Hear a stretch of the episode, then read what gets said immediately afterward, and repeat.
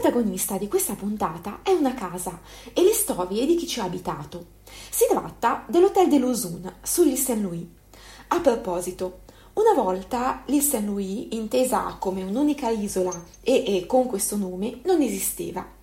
Infatti, se vi trovaste a camminare su Rue Pouletier prima del 1614, vi sareste trovati nel canale che la divideva in due parti, l'Île aux Vaches, usata come pascolo, e l'Île Notre-Dame, anche se la famosa chiesa è sull'altra isola, l'Île de la Cité.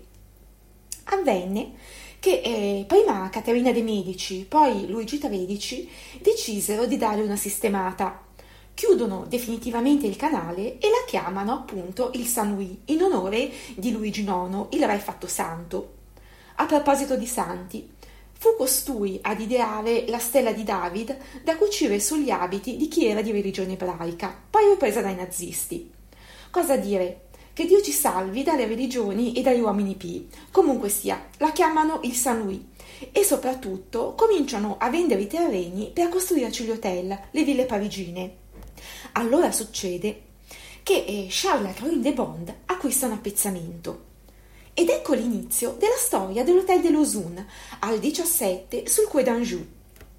Le vite che si sono intrecciate con questa casa sono quella del primo proprietario, Charles Groen de Bond, quindi Nicolas Fouquet, anche se ufficialmente non ci ebbe mai veramente a che fare, il duca di Lauzun, cioè Antoine, non Armand. Lo dico perché se vi incuriosissi e voleste prendere una biografia, non confondetevi con Armand. In ogni caso, dico vite intrecciate perché de Bond faceva parte dell'entourage di Nicolas Fouquet, sovrintendente delle finanze, che gli permise l'acquisto del terreno. Poi, quando Fouquet fu arrestato, e così tutti coloro che gli erano vicini, il figlio di de Bond si trovò a dover vendere la casa al duca di Lauzun, il quale in seguito, arrestato, finì nella stessa prigione di Fouquet e diventarono amici. Mi ha dato l'idea che è come se il filo che lega queste tre vite sia proprio la casa. Ma cominciamo con il primo acquirente, Charles Groen de Bond, per comodità d'ora in avanti soltanto de Bond. Questo signore, figlio di un locandiere, diventò ricchissimo a seguito di alcune speculazioni finanziarie. Suo papà gestiva la Pomme de Pin, un caffè all'inizio del ponte Notre-Dame, ed i suoi zii lavoravano tutti nel settore degli approvvigionamenti. Così riuscirono ad infilare anche Charles in questo ramo, e de Bond fece carriera. Entrò nell'entourage di Nicolas Fouquet, tanto che nel 1641 divenne commissario generale dei viveri per la cavalleria leggera. Nello stesso anno compra anche il terreno per costruire l'Hotel de Lauzun. Sembra grazie al fatto che durante i disordini in città per via della Faronda abusasse dei suoi poteri. Immaginate la situazione. Piena guerra dei 30 anni.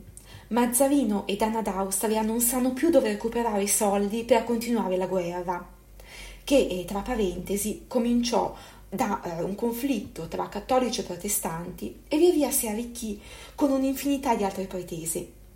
Comunque, Mazzarino decide di colpire la nobiltà terriera e gli altri funzionari, se non fosse che parte di loro era nel Parlamento di Parigi, il quale si chiamava Parlamento ma in realtà funzionava come una corte di Cassazione, cioè controllava la legalità delle ordinanze, degli editti, eccetera, faceva delle sintesi tra giurisprudenza e procedura e c'erano gli appelli. Resta che il re disponeva di tutto a suo totale piacimento. Mazzarino presenta 7 editti fiscali che chiedevano l'imposizione delle tasse a questa parte di nobiltà, perché fossero registrati dal Parlamento. Allora, la nobiltà terriera e gli alti funzionari li bloccano. Mazzarino, complice la battaglia di Lens vinta dalla Francia, la usa come gribaldello per manovrare l'opinione pubblica e costringere l'approvazione degli editti, ma niente. Alla fine otterrà l'approvazione quando arriva al punto di chiamare 4.000 mercenari tedeschi che, assieme ad altri 10.000 uomini, dovettero assediare Parigi. Prima però di ottenere l'imposizione delle nuove tasse, il Parlamento mise Mazzarino al bando. In tutto questo sembra che Nicolas Fouquet ed il suo entourage ci marciassero, e dunque anche De Bond, che col tempo riesce a raggranellare abbastanza denaro da chiamare l'assistente dell'architetto allora in voga, un certo Le Fan, ed inizia la costruzione dell'hotel. Poi incontra la signora che diventa sua moglie. Lei, Geneviève de Mony, si fa scrivere nel contratto di matrimonio che la sua casa sarà la villa sull'Île Saint-Louis. Di sicuro veniva considerata già ai tempi un hotel bellissimo, tanto che in un dizionario dell'epoca, come esempio di parola casa, misero proprio questo hotel. Ma un bel giorno succede il disastro. L'intendente delle finanze, Nicolas Fouquet, viene arrestato. Pensate, fu arrestato proprio dai moschettieri di D'Artagnan. Mi sembra di ricordare, ma non sono sicura, che D'Artagnan abitasse in Rue de Grenelle, come Renée, la protagonista dell'Eleganza dell'Ariccio, un romanzo favoloso, anzi, più che un romanzo, una poesia, lo consiglio. Adesso però, tornando a Nicolas Fouquet, c'è una leggenda a proposito della sua caduta in disgrazia. Premessa: viene fatto arrestare da Luigi XIV, che alla morte di Mazzarino riesce finalmente a riprendersi il trono. Dico riprendersi perché avevano giocato sulla sua minorità. Dunque, dicevo, c'è una leggenda che dice che il re Sole fosse geloso del castello Vaux-le-Vicomte che Fouquet si fece costruire. Pare sia questo il vero motivo sotto le accuse di peculato e di lesa maestà che gli furono mosse, giustificate dall'aver acquistato beni fortificati e strategici. Sotto questi comportamenti c'era l'idea che quando i sudditi avevano qualcosa che era più bello o altrettanto bello a ciò che apparteneva al sovrano, era considerato una sorta di affronto. Se avete tempo, date un'occhiata al film Vatel, giusto per vedere com'era l'ambiente all'epoca.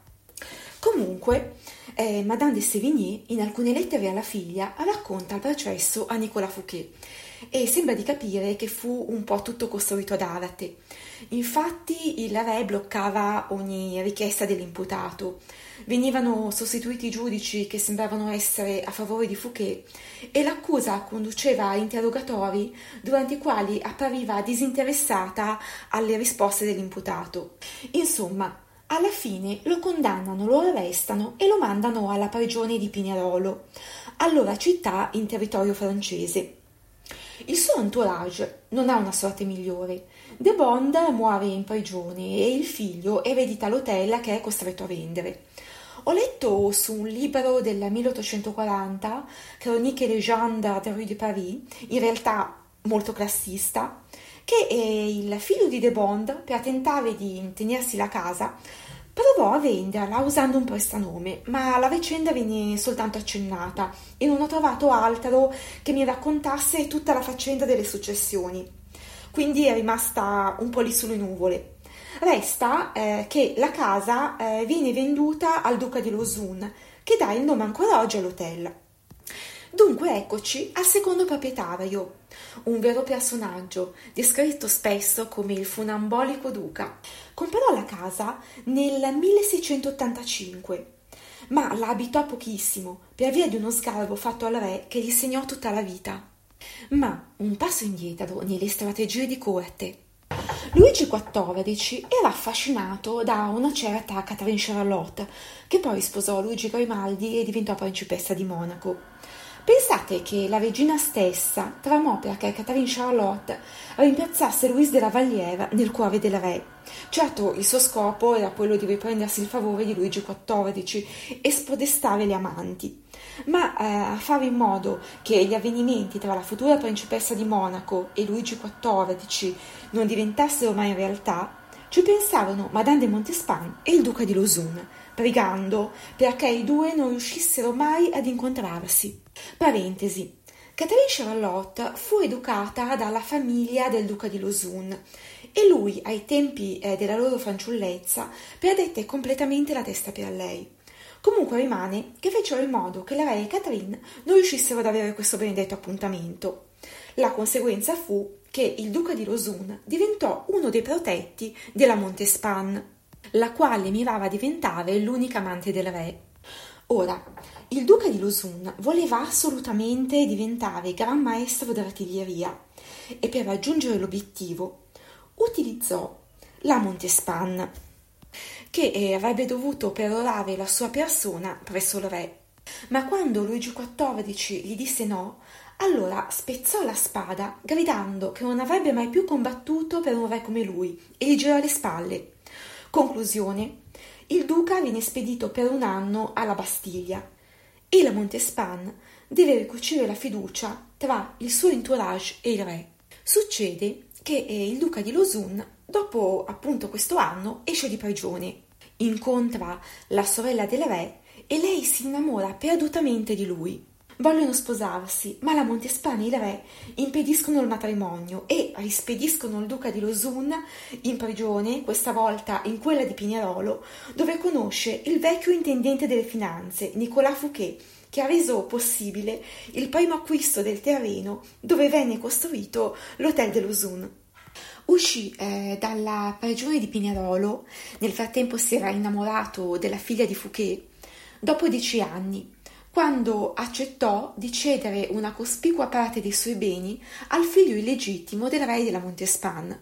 Certo lui non cade in disgrazia, infatti sembra abbia sposato in segreto la sorella del re, considerata la grande ereditiera di Francia. Comunque, libero, parte per l'Inghilterra e si mette al servizio di Giacomo II. A corte diventa la star e per il re inglese conduce diverse battaglie. In seguito salverà anche tutta la sua famiglia in accordo con Luigi XIV. Grazie a ciò Giacomo II lo fa diventare duca. Certo, i rapporti con Luigi XIV rimangono pessimi.